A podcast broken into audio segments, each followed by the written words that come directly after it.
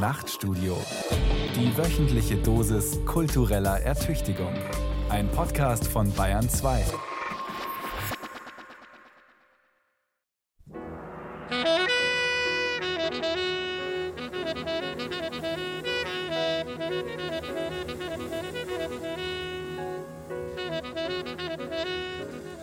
Ich kam dann hierher nach München und war dann am Kaufhof am Marienplatz. Ich war ja ganz frisch, ich kannte nichts. Oben war aber eine Schallplattenabteilung. Und dann habe ich gedacht, ich brauche jetzt diese John Coltrane.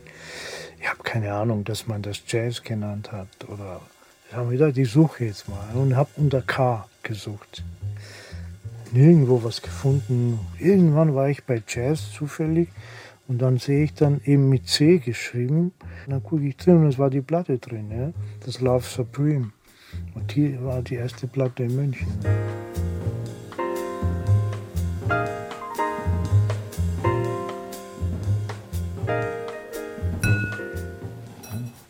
Schau dir mal an, wie schön das ist. Das ist ein Traum. Mein erstes Stück, das habe ich nicht gekauft als Sammler, sondern was mir einfach gefallen hat. Das ist ein quadratisches Schächen, ist aber eigentlich rund. Wenn man das anfasst, das liegt rund in der Hand, auch jede Seitenlinien sind im Grunde fast Ausschnitte von einer runden Form.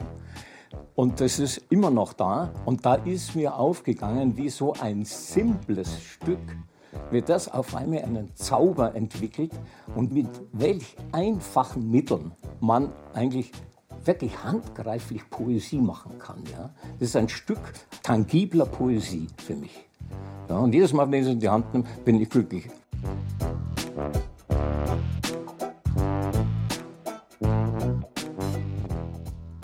Ich habe dann auch Kinderstühle mir manchmal gekauft, habe sie aber versteckt vor den Kindern, weil ich gedacht habe, die wünschen sich sicher ein paar Adidas-Turnschuhe, die ich nicht gekauft habe, weil sie zu teuer waren. Und die Mutter kauft sich einen Kinderstuhl. Ja, so. Und dann habe ich ihn im Kleiderschrank versteckt, erstmal eine Weile. ja, genau. Diese Nachtigall, die ja ein unerhört vielfältiges Repertoire beherrscht, aber die haben auch immer mal so eine Folge von Tönen.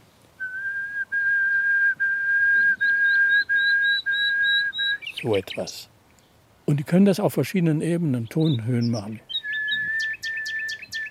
Oder.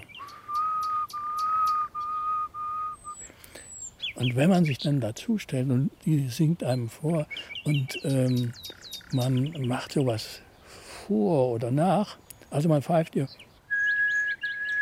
dann fällt die da ein, macht mit. Und dann pfeift sie auf genau der gleichen Tonhöhe. Faszinierend.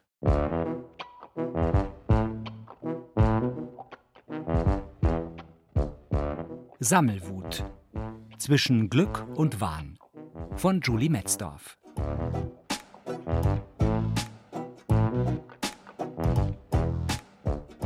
Also die erste Platte habe ich 1972 gekauft, das weiß ich eben noch. Und das sind jetzt 50 Jahre her. Und dann sind es, ich schätze mal, 40.000 Platten oder so. Ja.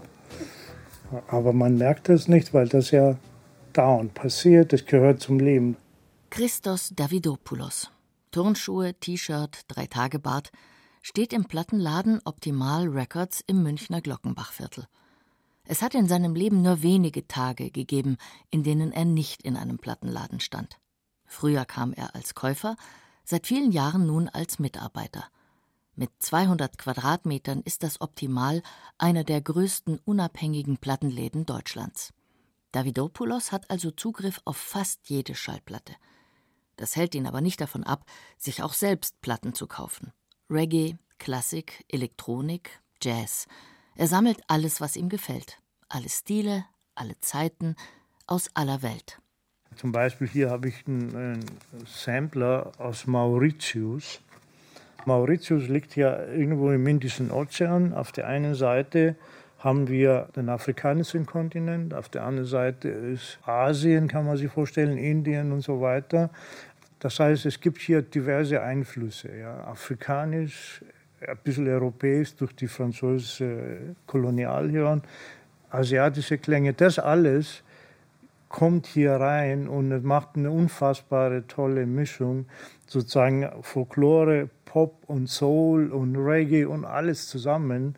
Zum Beispiel, wenn ich mich nicht irre, die Nummer 3 hier, wo man merkt, die Musiker haben auch selber schon auch Sachen gehört, die nicht unbedingt da entstanden sind, aus Europa, Nordamerika, psychedelische Sounds, Gitarren, die, und wenn man so die Gitarren hört, dann denkt man sich, wo sind wir denn hier?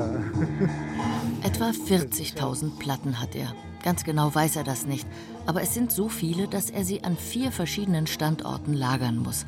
Bei Freunden, Bekannten, im Büro und natürlich auch in der eigenen Wohnung. Das größte Zimmer ist das Musikzimmer. Neun laufende Meter, hoch drei, das ist voll mit Schallplatten. Die andere Wand ist voll mit Büchern. Das größte Problem beim Sammeln? Platzmangel. Das hier ist alles Schallplatten. Das ist meins. Hier siehst du, das ist Klassik. Eisler, das sind alles äh, legendäre Ausgaben aus der DDR. Eisler war ja ein Kommunist, der fliehen musste nach, der war in Hollywood. War sehr schwer, diese Ausgabe hier zu bekommen, als die DDR noch stand. Sonst ist hier alles Mögliche von der Musik her. So, Platte aus Brasilien. Und was hast du für ein Ordnungssystem? Also gerade auch hier, hier ist so gut wie keine Ordnung, weil das eigentlich soll ja nach Hause gehen. Nur zu Hause ist kein Platz mehr. Trotzdem sieht sich Davidopoulos nicht als klassischen Sammler. Echten Sammlern gehe es um die erste Pressung, um fehlende Seriennummern eines bestimmten Jahrgangs, eines bestimmten Labels, um Sondermono-Ausgaben oder um die Gesamtheit aller Varianten aller Ausgaben eines Stücks oder Künstlers. Er aber will das, was auf der schwarzen Scheibe drauf ist, die Musik. Die Frage habe ich zum Beispiel sehr oft von meinem Vater auch gestellt bekommen. Wieso musst du so viele Platten haben? Und er hat überhaupt nicht verstanden zum Beispiel. Der hat mich hier besucht und ich habe hier jahrelang auch als DJ immer gearbeitet und er hat mich in den Lokalen besucht wo ich aufgelegt habe, dann hat er wirklich eine ganz einfache Frage gestellt. Das müssen hier keine gute Geschäftsleute sein, sagt er, weil die zahlen dich und du machst denen Musik, dabei könnten sie es im Radio umsonst haben.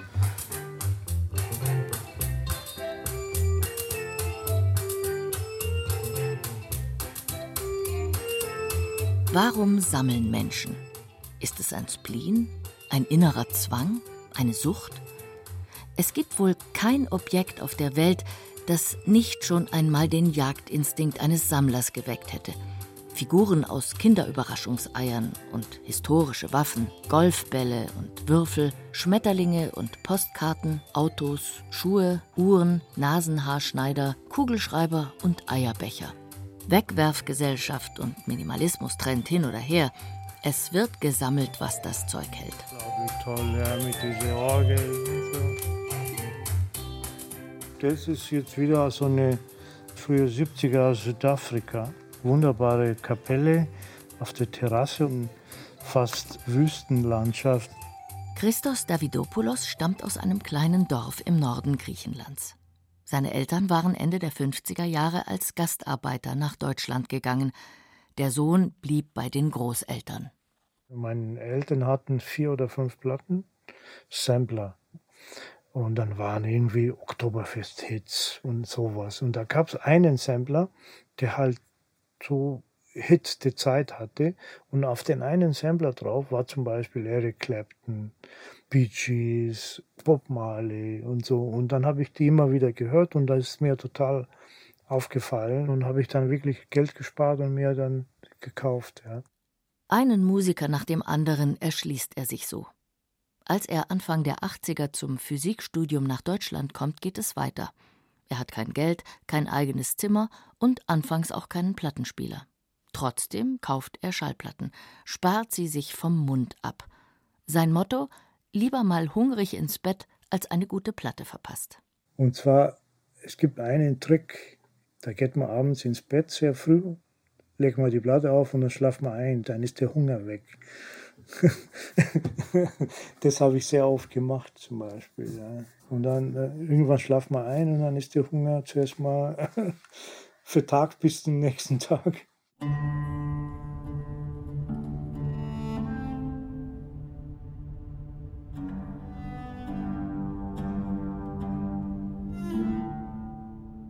Psychologen sagen, Sammeln gibt Halt.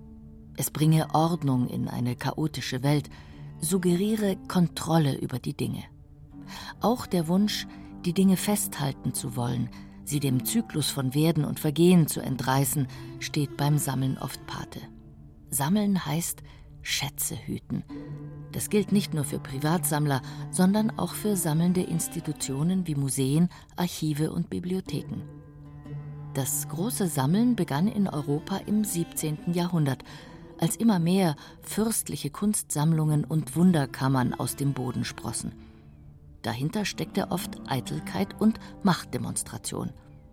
Mit der Aufklärung setzte sich die Idee durch, dass Objekte immer auch Wissensspeicher sind, Primärquellen, die von fernen Zeiten, Orten und Kulturen berichten können. Damit war die Idee der Sammlung als Bildungseinrichtung geboren. Zu einem regelrechten Museumsboom kam es in Europa dann in der zweiten Hälfte des 19. Jahrhunderts. Es war die Zeit der fortgeschrittenen industriellen Revolution.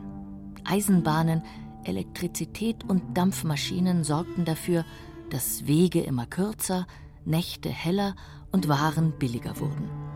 Das große Zeitalter der Museumsgründungen fällt also in eine Zeit, in der sich die Welt immer schneller veränderte und die Vergangenheit zu verschwinden schien. Da erscheint der Impuls, diese Vergangenheit zumindest exemplarisch zu bewahren, nur logisch.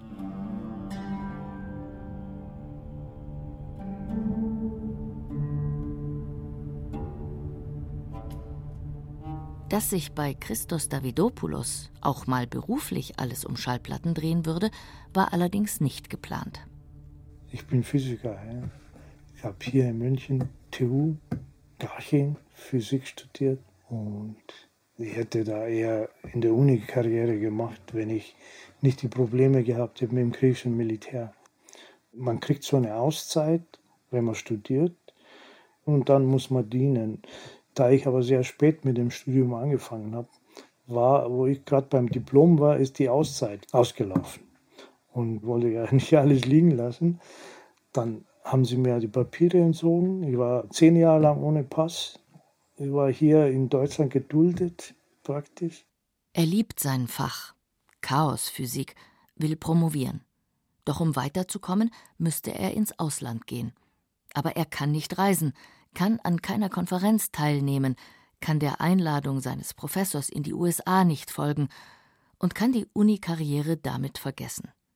In diesen zehn Jahren, in denen er nicht in die Welt hinaus kann, holt er sich die Welt, zumindest musikalisch, ins Wohnzimmer, jobbt im Plattenladen, arbeitet als DJ. Es ist ja ein Zugang sozusagen zu einer Welt, zu den meisten Ländern, von denen ich Platten habe, war ich auch nie in meinem Leben. Ich werde auch nie da sein. Ne? Ich liebe zum Beispiel indische Musik. Gerade die, die 60er Jahre Bollywood-Sound zum Beispiel. Und da bin ich sehr oft in Indien quasi. Aber es gibt ein paar Länder, die allein durch die Musik so neugierig gemacht haben. Das ist zum Beispiel Argentinien, ist ein ganz großes Reiseziel von mir nicht nur allein durch Tango zum Beispiel oder Brasilien zum Beispiel, es Afrika, das ist alles, Afrika ist für mich sowieso nicht nur die Mutter äh, jeden Lebens, das weiß man ja, der erste Mensch kam auf, aber auch die Mutter aller Musik. Ohne Afrika gäbe es keine Musik auch.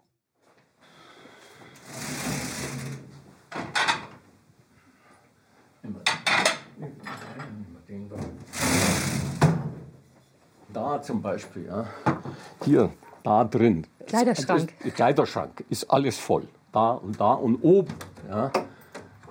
Alles voll Keramik. Und da überall Keramiken. Ortswechsel. Eine kleine Dreizimmerwohnung in einer Arbeitersiedlung in München-Ramersdorf.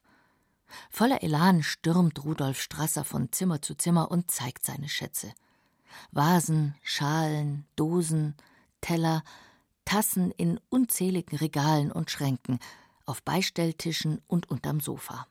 Das, was das Sammeln mir an Lebensglück bisher beschert hat und noch beschert jeden Tag, und zwar von der Früh, wenn ich aufs Klo gehe, bin ich ja schon mit Keramik in Berührung, bis nachts zur letzten Tasse Tee bin ich den ganzen Tag mit der Ursache meines täglichen Glücks in Verbindung. Aber das Allerschönste, ja, äh, was ich durch meine Sammlung und durch mein Sammeln äh, in meinem Leben erfahren durfte, das ist einfach die Begegnung mit wunderbaren Menschen. Also man kommt der Keramik nicht aus. Sie hat auch einen unglaublichen erzählerischen Wert. Zum Beispiel die ersten Zeugnisse der Menschheitsgeschichte ja, sind Keramiken. Also ohne Keramik wüssten wir wahnsinnig wenig über das Leben unserer Vorfahren. Und das, was die Menschheit im Grunde hinterlassen hat, ja, an tangiblen Zeugnissen, nämlich Scherben, da kann man unheimlich viel ablesen. Als ehemaliger Lehrer weiß Strasser, Bildung basiert auf Fakten. Die Schule arbeitet mit Zahlen, Diagrammen, Formeln, Jahreszahlen, Definitionen. Dinge aber ermöglichen einen emotionalen Zugang zu Wissen. Sie erzählen Geschichten. Geschichten über die Menschen, die sie hergestellt haben und benutzen. Griechische Töpfer, die machen diese Pithoi, diese ganz großen Ölfässer. Und die fuhren von einem Dorf zum anderen und haben dort diese ganz großen, schweren Ölkrüge gemacht, ja, für ein paar hundert Liter Olivenöl. Und die Frauen mussten die Männer natürlich entbehren über längere Zeit. Und dass sie wieder gut heimkommen, haben sie so ein, ja, hin, hinreißend herzplumpes Gefäß gemacht mit einem ganz kräftigen Henkel und ein paar Löcher durch. Und da haben sie in der Kirche Weihrauch reingetan und haben gebetet, dass die Töpfer wieder heimkommen. Das ist doch schön. Ah, die Teller, die habe ich jetzt wahrscheinlich. An die 4000 Objekte hat der 84-Jährige im Lauf der Jahrzehnte zusammengetragen – der Schwerpunkt liegt auf Gebrauchskeramik aus England und Japan, aber auch viele Stücke aus Niederbayern, Frankreich oder anderen Ländern sind dabei. Strasser ist eher spät zum Sammeln gekommen. Bis zu seinem 40. Lebensjahr sei er der Kunst immer nur hinterhergerannt, wie er es nennt, hat Ausstellungen besucht, Kataloge gelesen, Rezensionen studiert.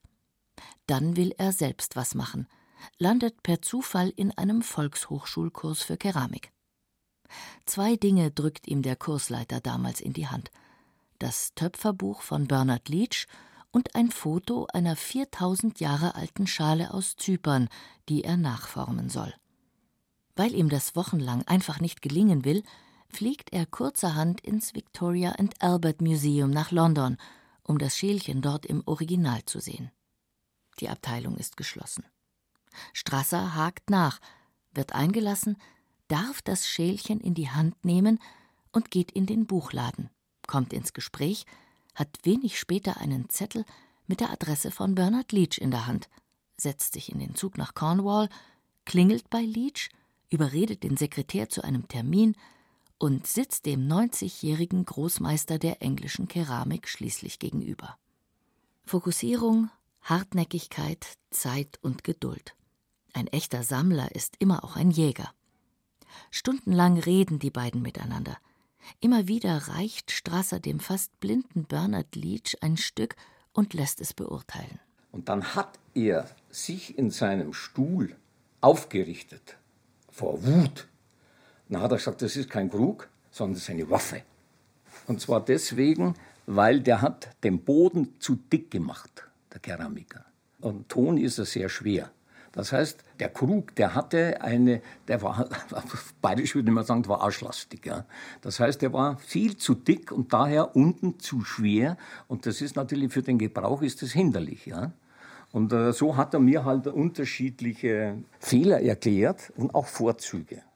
Wann immer es ihm sein Lehrerberuf erlaubt, fährt Strasser zu Leach nach Cornwall bis zu dessen Tod. Er lernt, schaut und redet – über das Leben, über Keramik, aber auch mal über die beste Art, Bier zu kühlen. Und so ist es bis heute. Für Rudolf Strasser heißt Sammeln vor allem Kommunikation. Er lernt Japanisch, was ihm in der Keramikhochburg Japan Tür und Tor öffnet. Er hält Vorträge und gibt Museumsführungen, um anderen Menschen etwas über Keramik zu erzählen. Das Bild vom Sammler als Eigenbrötler, der still in seinem Kämmerlein sitzt, vor sich hin recherchiert und seine Schätze sortiert, stimmt für Strasser nicht. Sammeln heißt für ihn Begegnung mit Menschen. Und Gebrauchskeramik ist da genau das Richtige. Die beiden Stücke zum Beispiel sind Dokumente von Personen, von einem bestimmten Stil, von einer bestimmten Machart. Und dahinter steckt immer ein ausmachbares Individuum, ein Mensch, der in einer bestimmten Technik arbeitet. Und daher werden diese Stücke ja auch immer etwas unterschiedlich, immer etwas anders, immer etwas eigenartig Persönliches. Ja? Das ist das, was mich so fasziniert.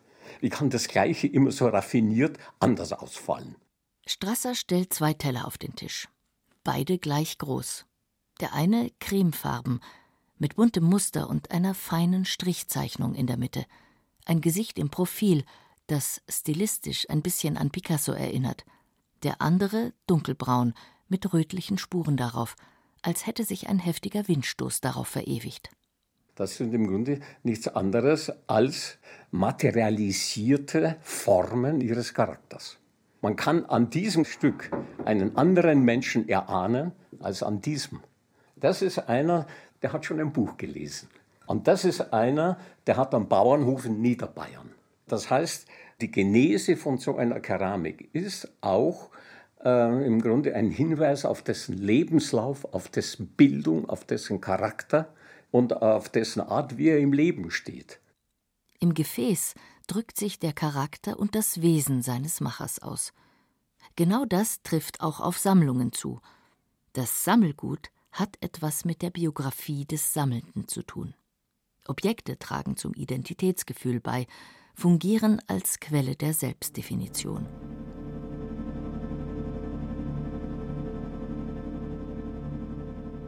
Rudolf Strasser geht es um Geschichten von Menschen. Und so erzählt er. Von Taxifahrten in den Urwald und verloren gegangenen Griffen. Von Ascheanflug und Salzglasuren. Von Schälchen, die nach einem Schiffsuntergang 200 Jahre im salzigen Meereswasser vor Sumatra gelegen haben und aussehen wie neu. Er erklärt, wie eine Tülle beschaffen sein muss, damit sie nicht tropft, zitiert japanische Gedichte, berichtet aus Bauernstuben oder schwärmt von einer Schale, die eigentlich eine Welle ist, eine Welle, in der alles zusammenkommt. Erde, Feuer, Wasser, das Weiche und das Harte, Schönheit und Funktion. Und wenn er am Ende dann plötzlich Fotos von einem japanischen Keramikmuseum nach einem Erdbeben zeigt, da steigen auch manchem Zuhörer die Tränen in die Augen. Denke, das Sammeln ist was sehr Menschliches und Sammeln tun alle Kulturen zu allen Zeiten. Und man findet in Gräbern ähm, Muschelsammlungen oder Sammlungen von Steinbeilen aus der frühesten Zeit des Homo sapiens. Also ich denke, das Sammeln ist etwas sehr, sehr Menschliches. Christiane Lange, Direktorin der Staatsgalerie Stuttgart. Gerade hat ihr Haus Inventur gemacht. 239.000 Datensätze wurden gezählt – darunter viele, zu denen ganze Gruppen von Einzelobjekten gehören. Aber nicht nur die Stuttgarter sammeln fleißig. Alle tun es. Schon lange. Die Museen sind in gewisser Weise ja die säkularisierten Kathedralen der bürgerlichen Welt geworden in der Zeit der Aufklärung. Und mit der Aufklärung kommt natürlich auch dieser enzyklopädische Gedanke, wir machen uns die Welt untertan, indem wir erstmal alles sammeln und äh, zählen und klassifizieren. Und wo wir jetzt stehen in der Naturwissenschaft, das gründet darauf, dass wir diesen Anspruch haben, auf einmal nicht mehr alles Gott gegeben zu bestaunen, zu bewundern und zu akzeptieren, sondern dass wir uns als Herren der Schöpfung, als aufgeklärt, selbstdenkende Menschen fühlen. Identitätsstiftend ist aber nicht nur die Tatsache, dass, sondern auch die Frage, was man sammelt. Das Sammeln in der Bundesrepublik nach 1945 macht klar, Sammeln ist politisch.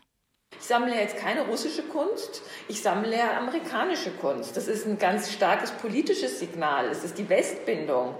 Es ist auf der anderen Seite natürlich auch ein, ja, wir Deutschen sind eine Kulturnation, wir wollen da wieder anknüpfen, wo wir nach diesen tausend Jahren Barbarei jetzt uns ganz beschämend irgendwie in die Weltecke sozusagen gestellt haben, um zu sagen, wir, wir sind die Bösen und nee, wir sind eigentlich doch nicht die Bösen, sondern wir haben ja einfach auch eine Geschichte, an die wir anknüpfen können.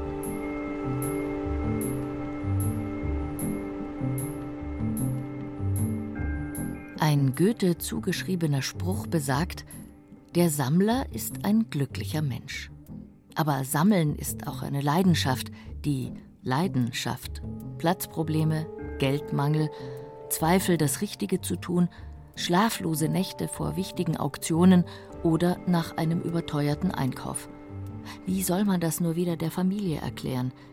In Einzelfällen kann Sammeln auch krankhaft werden. Zu den bekanntesten Auswüchsen gehört das Messi-Syndrom. Und auch ohne in eine vermüllte Wohnung zu münden, kann Sammeln problematisch werden, etwa wenn die Dinge wichtiger werden als die Menschen. Oder wenn Sammler sich über moralische und rechtliche Grenzen hinwegsetzen. Eines der krassesten Beispiele dieser Art ist sicher jenes der Brüder Fritz und Hans Schlumpf, Inhaber mehrerer gutgehender Textilfabriken in Frankreich. Zwischen 1945 und 1977 bauten sie eine gewaltige Sammlung von rund 500 Oldtimern auf, darunter über 100 Bugatti. Zur Finanzierung ihrer Leidenschaft belasteten sie ihr Unternehmen derart, dass es zahlungsunfähig wurde. Mehr als 2000 Beschäftigte mussten entlassen werden. Die Kollektion Schlumpf immerhin konnte erhalten werden und bildet heute das größte Automobilmuseum der Welt untergebracht in den ehemaligen Werkhallen des Unternehmens im elsässischen Mühlhausen. Ich gehe mal vor, ja?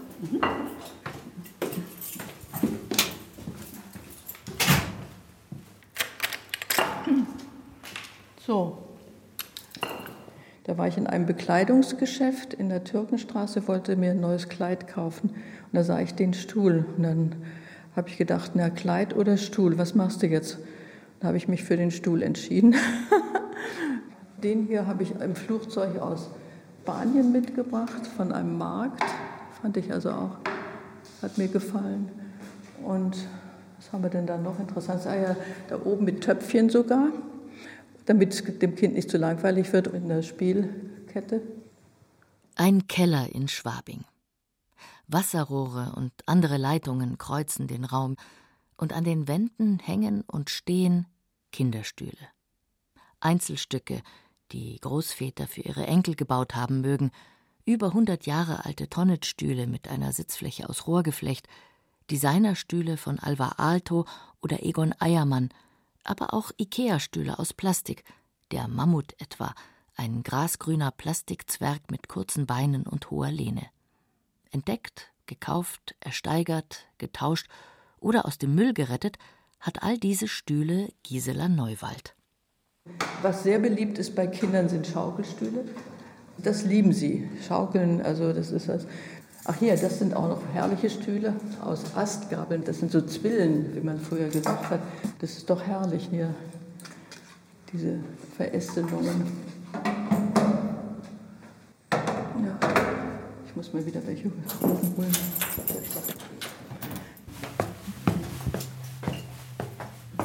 Nach oben holen heißt in die Wohnung. Denn hier im Keller sind nur die Stühle, die oben keinen Platz mehr haben. Gisela Neuwald lebt mit ihren Stühlen. Das ist der Elefant von Eames, aber aus Holz und nicht aus Kunststoff. Ja, den habe ich auch in einer amerikanischen Auktion erworben. Er hat auch eine Nummer, also 952 von 1000 das ist eine ziemlich wackelige Angelegenheit. Ich muss ganz ehrlich sagen, wenn ich aufstehe und gehe durch die Wohnung, dann ist das so wie eine Begrüßung von den, dass ich die Stühle angucke und so denke, naja, du bist wieder da. Und manchmal sehe ich sogar fiktiv Kinder drauf sitzen, die sich regeln, die sich strecken und freue mich darüber. Wie manche sich über Bilder freuen oder über Schmuck oder über irgendetwas, so freue ich mich über jeden einzelnen Stuhl, der da steht. Und wenn die Stühle mal weg sind, dann leide ich schrecklich. Hier stehen noch welche von Riemer Schmidt. Das sind zwei Riemer Schmidt zugeschrieben, Dresdner Werkstätten. Die sind zum Beispiel nicht für Kinder geeignet zum Spielen. Ne? Die, die mögen sie auch gar nicht so sehr. Auch Tonnelstühle mögen sie nicht. Immer wieder kommt die Sammlerin darauf zu sprechen, wie Kinder mit den Stühlen zurechtkommen. Denn Gisela Neuwald schaut ihre Stühle nicht nur an, sie testet sie auch, hat ihre eigenen vier Kinder damit genauso spielen lassen wie jetzt die neun Enkel. Und sie benutzt sie auch selbst, als Schemel, um an hohe Schränke zu kommen, als zweite Ebene, wenn der Schreibtisch mal wieder zu voll ist, oder beim Kochen als Ablage für das Kochbuch. 320 verschiedene Kinderstühle umfasst ihre Sammlung, vom ältesten aus dem Jahr 1830, ein filigraner Hochstuhl mit Rohrgeflecht aus Italien, bis zu Ulrich Wurzbachers Lehnstuhl Paul aus grüner Pappe. Kinderstühle haben für Gisela Neuwald vor allem eine emotionale Bedeutung. Angefangen hat alles auf dem Dachboden einer Freundin.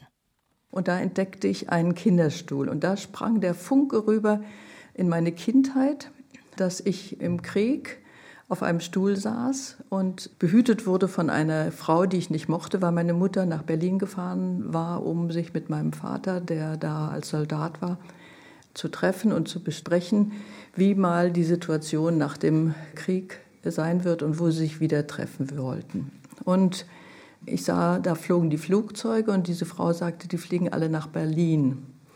Und ich wusste durch meine Erfahrungen schon als Kind, dass wenn Flugzeuge fliegen, die Bomben auffallen. Und ich hatte Angst um meine Mutter. Da saß ich auf einem Stuhl und hielt mich an der Lehne fest und dachte, hoffentlich passiert das nicht und habe da meinen Halt gesucht. Und diese Geschichte muss mir beim Betrachten des Kinderstuhls auf dem Dachboden der Freundin wieder in den Kopf gekommen sein. Es scheint, dass die Stühle ihr heute denselben Halt geben, den ihr Kinderstuhl ihr einst gab, als sie die Bomber auf Berlin zufliegen sah.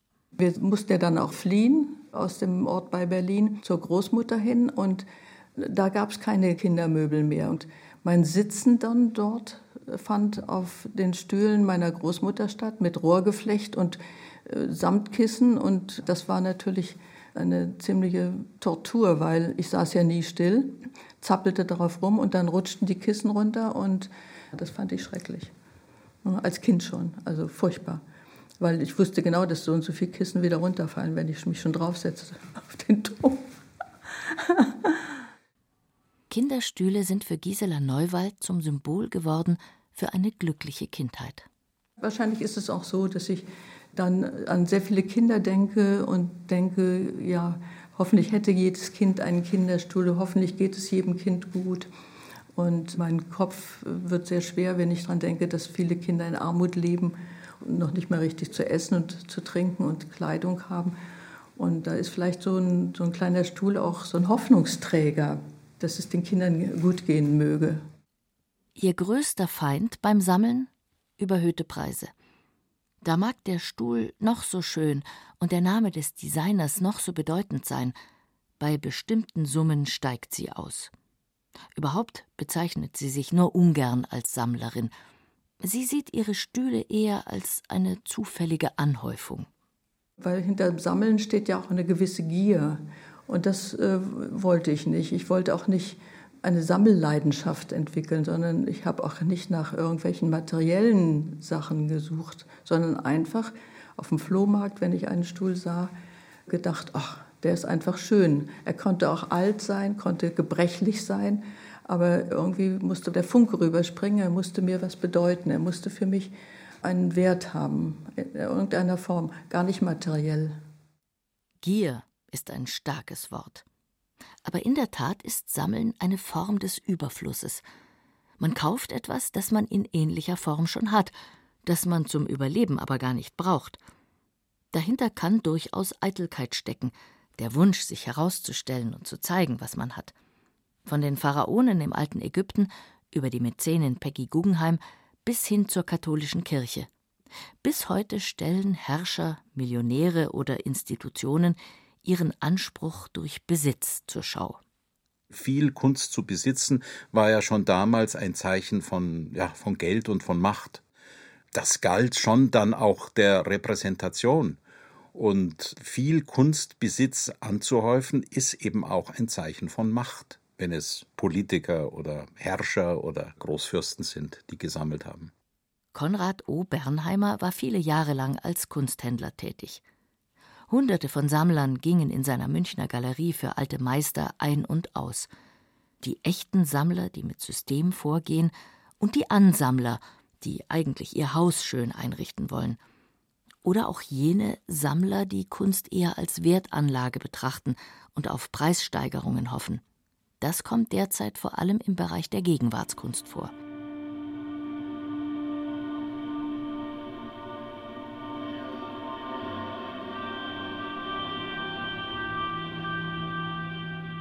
Das Anhäufen von Dingen kann aber auch ein Zeichen von Ängsten sein, sagen Psychologen.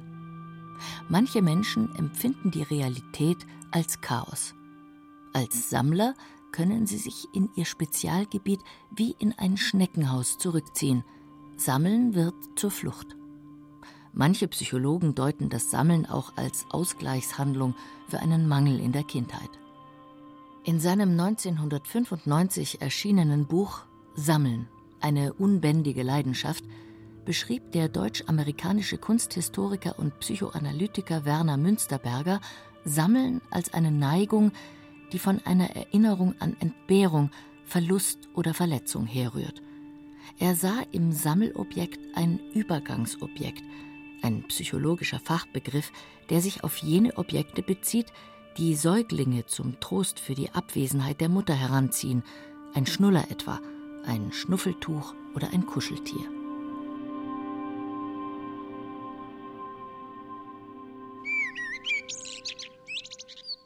Die Amseln sitzen gerne auf dem Dachfirst und da muss man sich dann schon etwas annähern.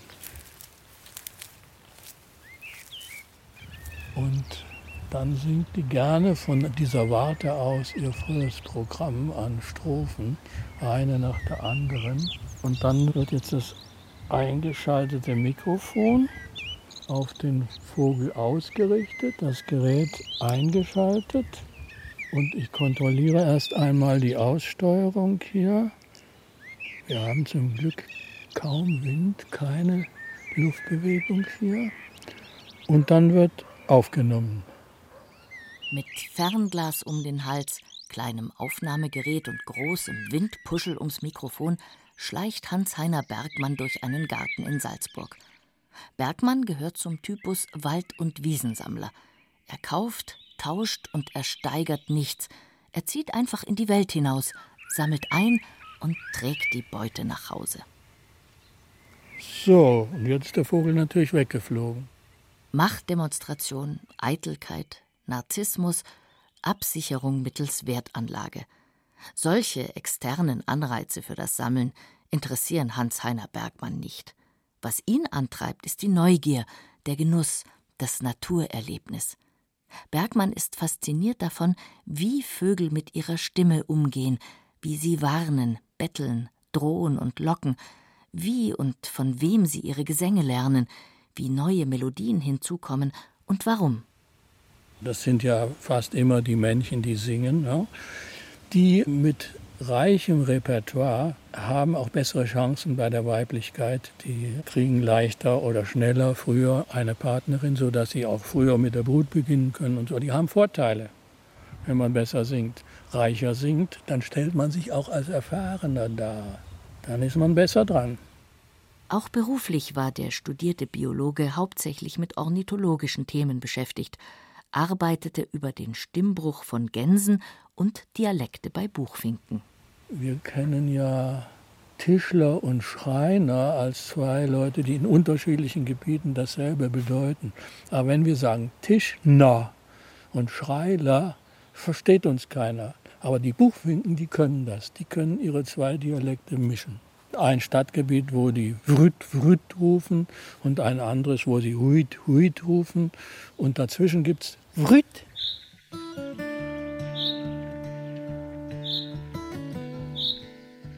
Sammeln ist eine Grundlage wissenschaftlicher Erkenntnis. Wissenschaftler und Forscher sind per se Sammler. Sie sammeln Daten, Wissen, aber eben auch handfeste Objekte.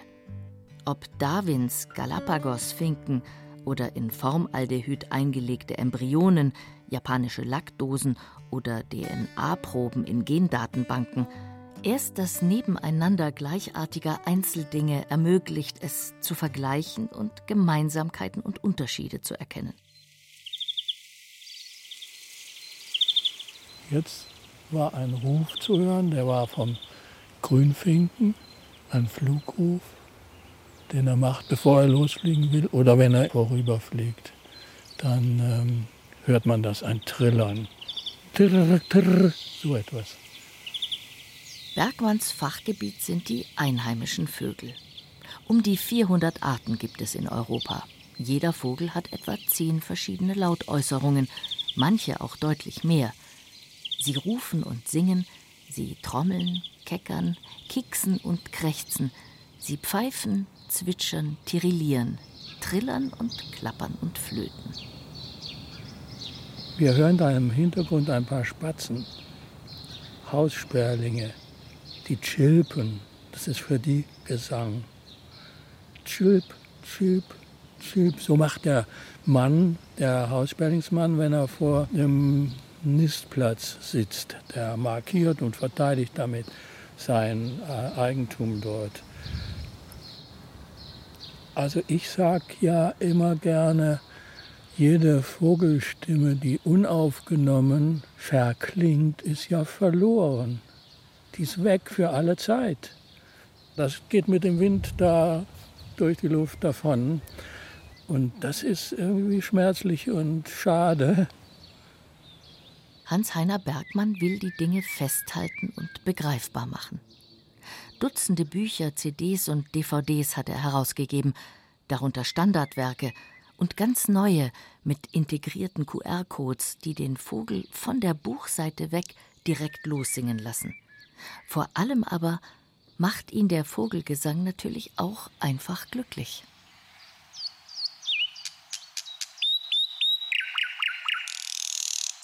Ich war neulich im Donaudelta in der, äh, der Dobrudscha. Da gibt es äh, statt der Nachtigall den Sprosser. Das ist ein ganz nah verwandter Sänger. Und ich habe dann da gestanden mit meinem Aufnahmegerät und so gewartet. Und dann flog er plötzlich zu mir her und setzte sich über mich so auf fünf Meter Entfernung und sang weiter. Und ich habe das dann laufen lassen, mein Gerät natürlich, und kriegte die kristallklare, laute, ungestörte Aufnahme, kein Flugzeug, kein Nichts dahinter an Störung. Und das habe ich dann mal so eine Viertelstunde laufen lassen. Und der Vogel hat das mitgemacht und dann flog er locker weg. Ende der Vorführung. Toll.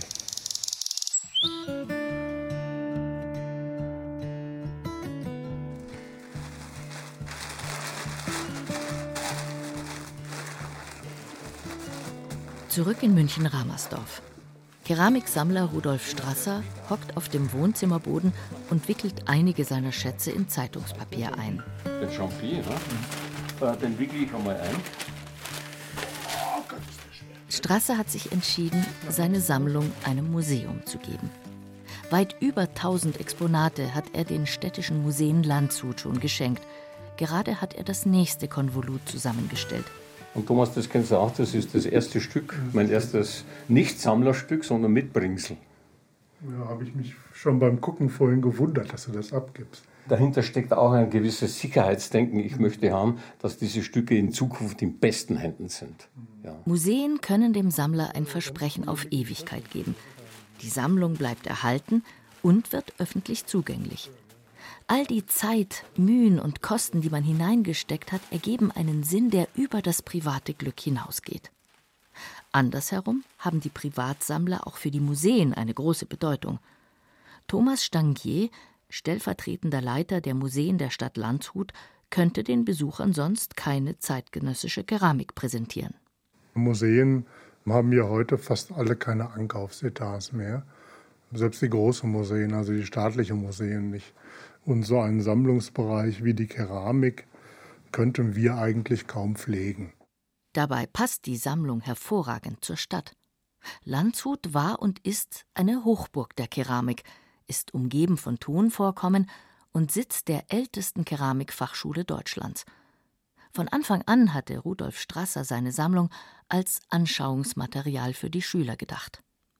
Gelegentlich laden wir auch Klassen ins Museum ein, machen Vitrinen auf und lassen die Schüler ja, sich einzelne Stücke aussuchen, sodass sie die dann auch in die Hand nehmen können, sich damit beschäftigen können. Der Impuls, anderen die eigene Sammlung zu präsentieren und sie mit der Öffentlichkeit zu teilen, ist für viele Sammler eine wichtige Motivation. Also klar, du hörst eine Platte, du hast einen tollen Moment oder tolle 40 Minuten, bist glücklich, dass du die endlich hast und du hast aber schon, man spürt den Drang, das auch weiterzugeben. Der Plattenladen sowieso ist ja das Beste, der beste Platz für sowas, um die Sachen zu kommunizieren, andere Leute vielleicht anzufixen, so weit, dass die sagen, ja, ich nehme die auch mit nach Hause und dann höre ich mir das auch dort an. Der Kunsthistoriker Walter Grasskamp beschreibt Sammeln als einen zeremoniellen Umgang mit Dingen. Dabei stellt er nicht das rein materielle Ergebnis, Vinyl, gebrannter Ton, Stühle oder eine Audiodatei in den Vordergrund, sondern den performativen Charakter der Tätigkeit. Dieses Zeremonielle kann bei jedem anders aussehen. Da ist der tägliche Gang des Plattensammlers in den Plattenladen, das wiederholte Umräumen der Kinderstühle in der eigenen Wohnung, das Integrieren der kleinen Möbel ins Familienleben, ins Spiel mit den Enkeln. Da sind die Werkstatt-, Ausstellungs- und Töpfermarktbesuche des Keramiksammlers, der vor allem das Gespräch sucht. Da ist der Vogelstimmensammler, den es selbst im Familienurlaub in aller Herrgottsfrüh nach draußen treibt. Ich musste dann schon mit dem Frühstück noch ein bisschen was helfen, aber ansonsten war es so, dass ich dann mein Tagwerk an dreistündigem Tonaufnehmen schon hinter mir hatte. Und da habe ich dann auf Korsika eine Grasmücke entdeckt, die anders rief als bisher bekannt. Und das hat sich gezeigt, dass das heutzutage sogar eine neue Art geworden ist. Toll. Und dann ging man baden. Graskamp plädiert dafür, das Sammeln als eine Art Spiel zu begreifen. Nicht, weil es unwichtig ist, sondern im Sinne eines Regelwerks mit unendlichen Variationsmöglichkeiten. Der Sammler hat das Glück und das Privileg, zu sammeln, was er will. Der braucht auf nichts Rücksicht nehmen. Während der Museumsmann ja, ist gebunden an Vorgaben und da hat er natürlich ja auch eine soziale Pflicht den Geldgebern gegenüber und er dokumentiert auch äh, gewisse Aspekte der Zeit, die didaktisch sozusagen in das Museumskonzept passen. Ja. Mir ist das wurscht, muss ich ganz ehrlich sagen. Ich kaufe das, was mir gefällt und vor allen Dingen, was als Erinnerungsstücke, als vital lebendige Erinnerungsstücke sozusagen ich dann im Koffer habe. Ja. Und das ist das, was das Leben so reich macht, ja. das Sammlerleben. Ja. Zu dieser Spieltheorie passt die Tatsache, dass kindliches Spielen oft fließend übergeht ins Sammeln. Kuscheltiere, Murmeln, Kieselsteine, Muscheln, Glitzerpapier, Matchbox-Autos. Mit solch einer Sammlung kann man dann ein bisschen angeben vor Freunden.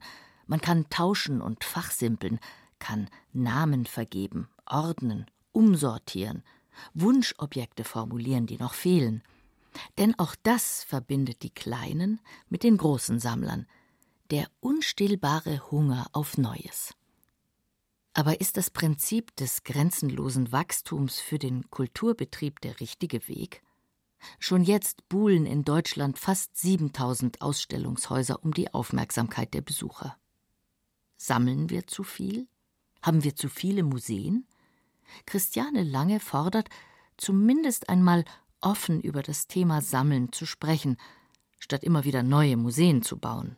Gerade in einer Gesellschaft, die jetzt gerade demografisch gesehen überaltert, wie können dann die Häuser, die wir haben, und da haben wir schon mal Geld ausgegeben und die müssen jetzt alle irgendwie auch saniert werden und die brauchen dann wieder irgendwie noch eine neue Klimaanlage. Also wir wollen diese Häuser irgendwie ja instand halten.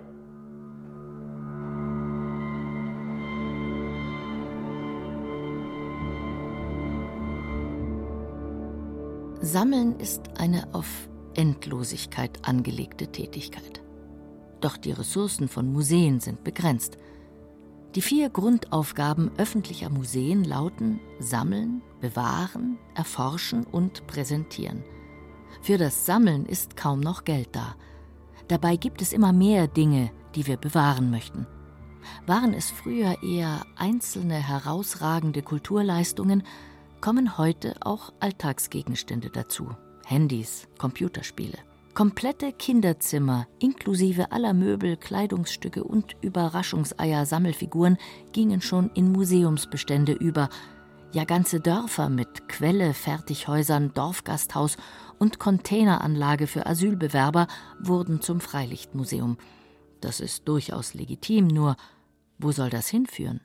Also man kann natürlich ja so, so tun, als ob man eben diesen Schneeball immer größer werden lassen könnte, aber man kann auch irgendwann mal ganz realistisch sagen, wir sammeln einfach wirklich nur noch das Spitzenstück von jedem Beispiel. Und die anderen Dinge sind vielleicht fotografiert worden und digital vorhanden. Und ähm, man gibt den, den Rest irgendwie in den Markt. Und dann ist es irgendwann auch äh, sozusagen wieder im, im, Kreislauf der Dinge und dann werden Dinge auch irgendwann äh, wieder kaputt gemacht und zerstört und zerfallen. Wir können natürlich nicht alles, was es je gab, aufbewahren. Das geht nicht.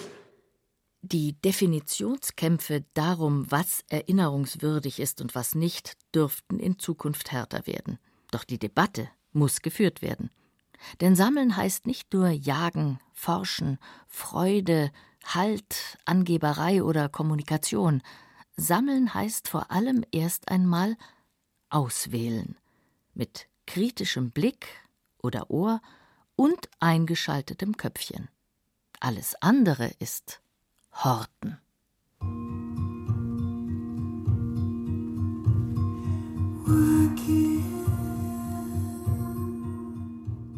Die neue von dem Hypnotic Press Ensemble eigentlich, wie der Titel so sagt, eigentlich eine Brasskapelle, die schon drei, vier tolle Platten gemacht haben.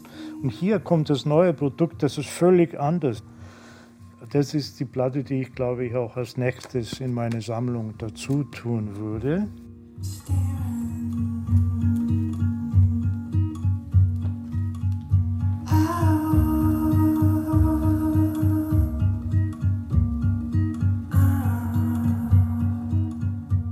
Sammelwut zwischen Glück und Wahn von Julie Metzdorf. Es sprach Irina Wanka. Technik Regina Stärke. Regie Ulrich Bassange. Redaktion Stefan Mekiska. Eine Produktion des Bayerischen Rundfunks 2021.